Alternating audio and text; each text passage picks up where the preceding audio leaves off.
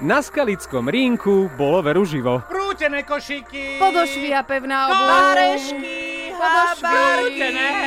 Všetci sa takto prekrikovali, dohadovali a nakupovali. Ľudí a stánkov ako maku.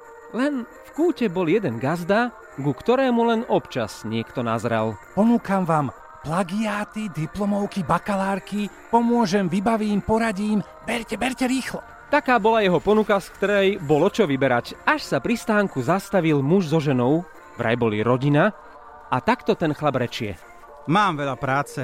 Nestíham po nociach nakúkať do kníh, viete. Veľa žien, ešte viac detí. Nože mi pomôžte, dobrý človek. Veď každý si to občas trošku zľahčí. Nože mi podajte pomocnú ruku. Nech som niekto. A žena, ktorá bola s ním, sa pridala. Dobrodinček, prosím, prosím, poraďte aj mne. Vymyslíte, nech si vola, čo pekné píšem pred meno. Nech som viac ako nejaká tupá chasa.